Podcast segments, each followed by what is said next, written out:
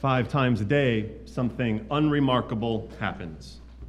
Though many things happen five times a day or come in fives, it's not hard to find five of something. Most mammals, reptiles, and amphibians have five fingers and toes on each extremity. The atomic number of boron is five. A good number of us experience the world through five senses. In Hinduism, the god Shiva has five faces. There are five books of Moses, five pillars of Islam, and five times a day, the 1.8 billion Muslims of the world pause to pray. A pentagram has five points. There are five Rambo movies. and the list can go on. Most of them are equally unremarkable, though some people might find them deeply meaningful, especially those movies. Either way, these fives, these lists of fives, are just the way things are. But this makes the five I am talking about even more unimpressive. Five times a day, my phone buzzes. Imagine that. For many of you, your phone has buzzed five times in the last couple minutes. But one of the few notifications I allow to happen every single day only goes off five times. Five simple buzzes and one simple message on the screen. Five times a day, that phone notifies me, and I look down, and there it is. The message has caused alarm to friends and family that have seen it happen, but it's all too commonplace for me now. Five times a day, my phone buzzes and says, Remember, you are going to die. I can tap the message if I want, and it'll share a brief quote. The theme is always the same my inescapable mortality. The quotes range from the morbid to the absolutely luminous to the bizarre. One quote last week was from the Muslim poet Kabir Friend, wake up! Why do you go on sleeping? The night is over. Do you want to lose the day the same way? Another from Matsuo Basho Without the bittersweet cold that penetrates to the very bone, how can plum blossoms send forth their fragrance to the whole world? From Jane Hirshfield just yesterday How fine is the mesh of death? You can almost see through it. And a favorite from Thich Nhat Hanh To get out of your anger, you can close your eyes and imagine the other person in 300 years. What will they become? Ash. So will you. On and on, five times a day, another quote, another reminder that I am alive and death looms. The words of Vladimir Nabokov will greet me in the morning. The cradle rocks above an abyss, and common sense tells us that our existence is but a brief crack of light between two eternities of darkness. And in the evening, I might be graced with Marcus Aurelius. Before long, you'll be no one and nowhere like all things you see now, all people living. If you are anything like the typical American, you might be thinking, my God, we have a morbid minister here. and at the mere mention of death and mortality, you might be looking for the exits. And in case you need it, the nearest exit is down the aisle. or in emergencies, it is behind me as well. I recognize for many of us that we have had near and dear losses recently friends, family, friends of friends, distant relatives, people we do not know and whose lives still impacted us. And we might still be feeling raw and wrestling with that grief.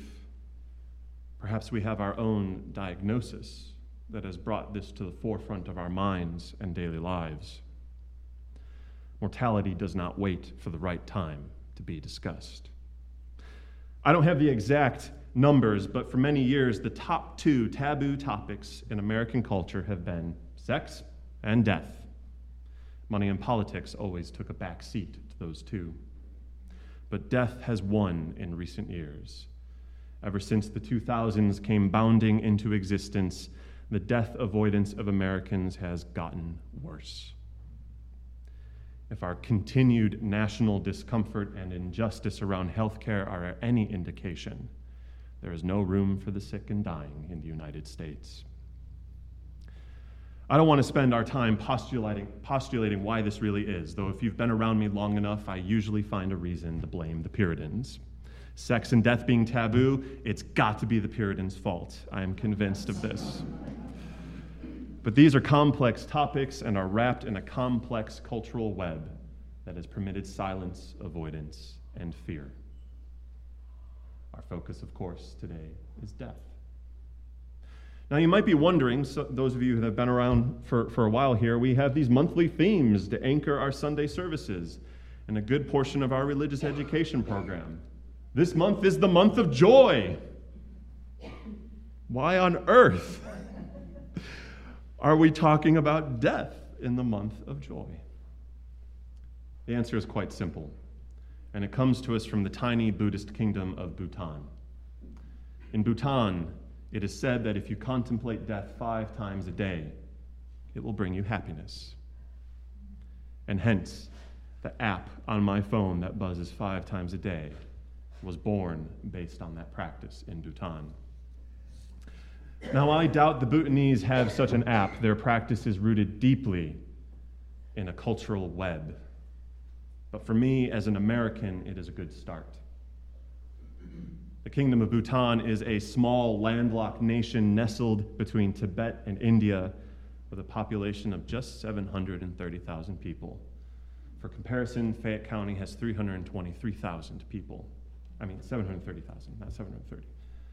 The official religion of Bhutan is Vajrayana Buddhism, which includes a deeply held belief in several wrathful deities that live in the mountains.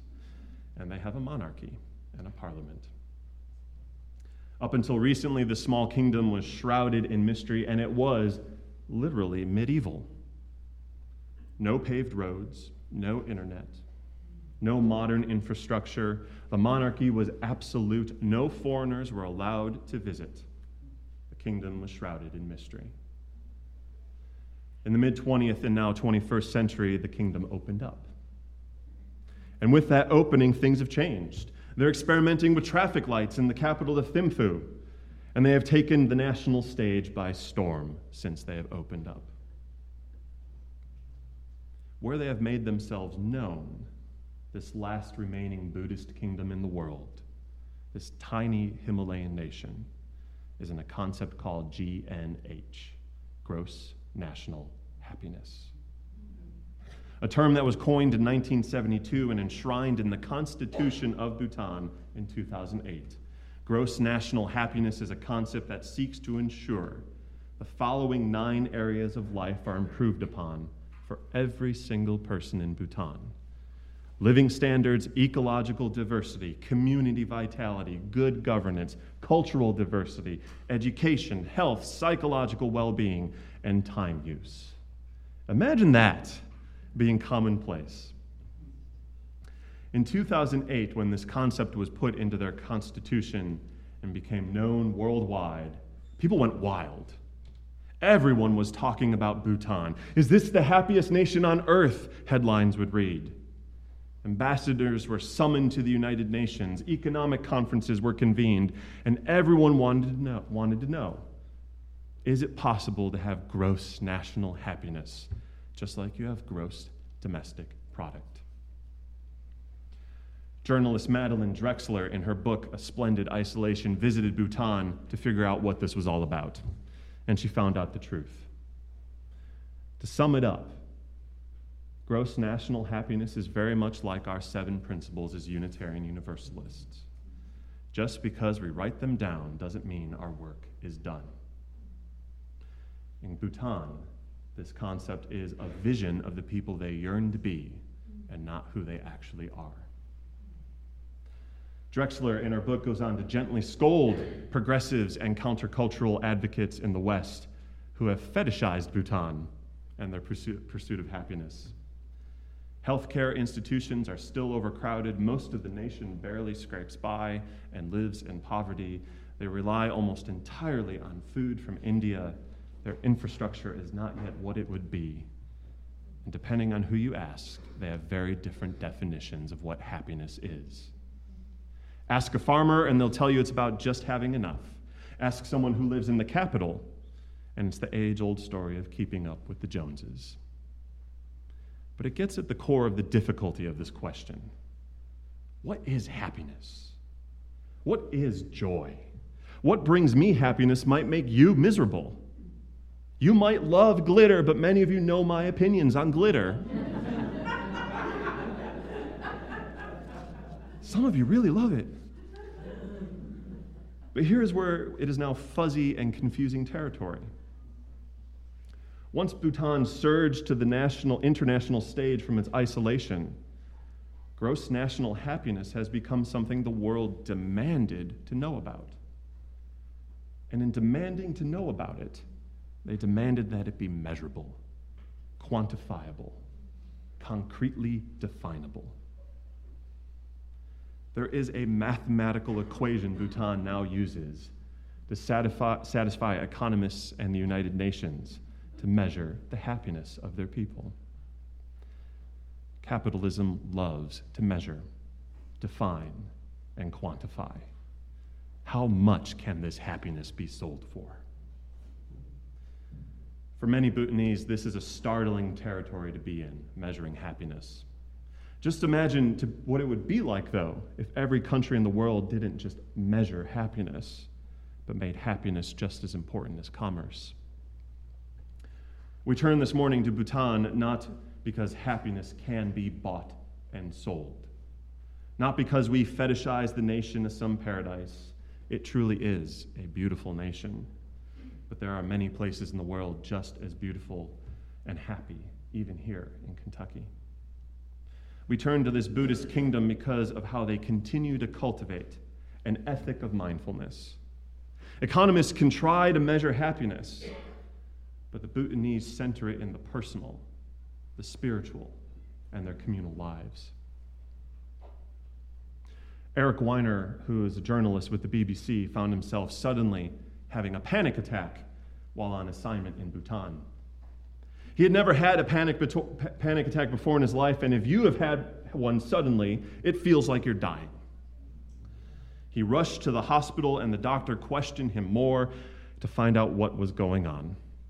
The doctor found nothing wrong with him. But the journalist wanted to know what he could do.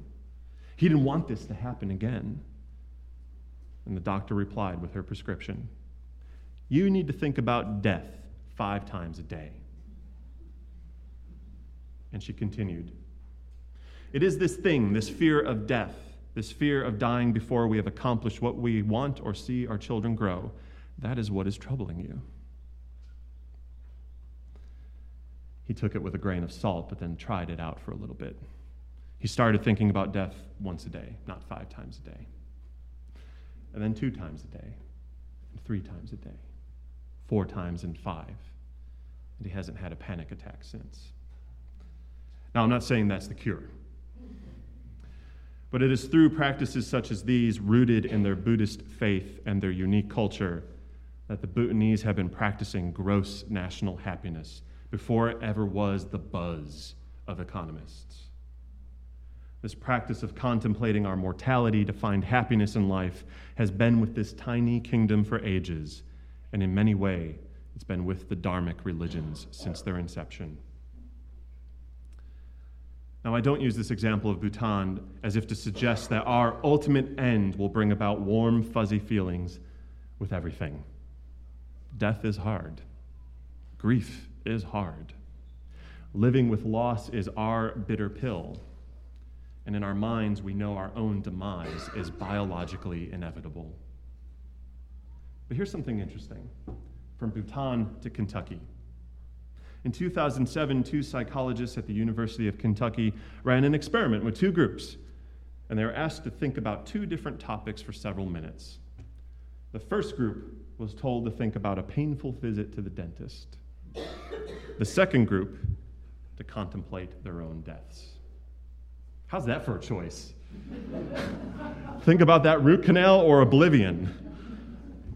As someone who's had many dental adventures, I will take oblivion. But upon meeting with each group after their dental and mortal contemplations, the participants were asked to complete sentences and words. The second group the group contemplating death was far more likely to construct words and sentences relating to joy. There it is, hardwired in our brains. When we contemplate a threat to our existence, when we make peace with the reality of it, it can bring about a search for joy, a remembering of happiness, a reminder that we are assured of only one life. Our task as Unitarian Universalists is not to all move to Bhutan, though some days we might want to. Our task is not to be overly morbid, but our task is to help break the taboo about the eventual fate of every single human being on this planet. You, me, your loved ones, people you don't like, people you've never met and never will meet. It is as Thich Nhat Hanh said we all become ash in 300 years, even the people we are angry with, but so too the people we love. The taboo around this topic begins to fall apart when we find time to remember we are mortal. It doesn't have to be five times a day, yet the thought should still have crossed our minds this past week. And instead of chasing the thought away, we should just sit with it. Let it sink in.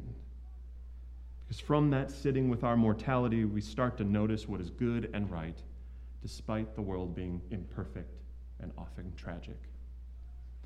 We're reminded that out of Pandora's box, it just wasn't death, disease, and tragedy that came flying out of it. Hope emerged, and hope healed. It wasn't a hope that erased or ignored our mortality, but a, that hope that was in that same box as all those sorrowful things as well. It was there, just waiting to be discovered. Have you let hope out of the box recently? It's there waiting for you. This reflection on our mortality also leads to some questions. Some hard questions you may not want to have for Sunday brunch after service. Have you talked to your loved ones or friends about your fears, your hopes, your wishes for when the time comes, when your end comes? Have you sat down with your loved ones or your friends or even your minister and made your wishes known? Who knows what's going to happen to you? Well, that's an existential question. I mean, what's really going to happen to you when you're dead? Right? Who knows what to do? Do you have advanced medical directives? Do you have a will? It's never too early or too late to get those things in order. What I've found in my, having my own phone buzz five times a day with a reminder of my eventual oblivion is that first, it often comes at the worst times. I will be checking church email reading the news, or playing a game on my phone, and bam, there it is. Brian, you're going to die. you better believe I put that phone down immediately.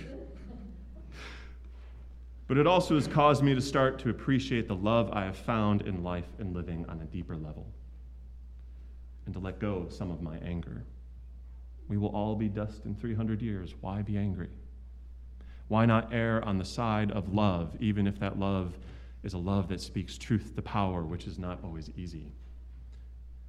Why hold on to bitterness and anger? That is my growing relationship with death. It's a doorway to awareness and intent. What could it be for you? Check your phones. Remember, you're going to die. Amen.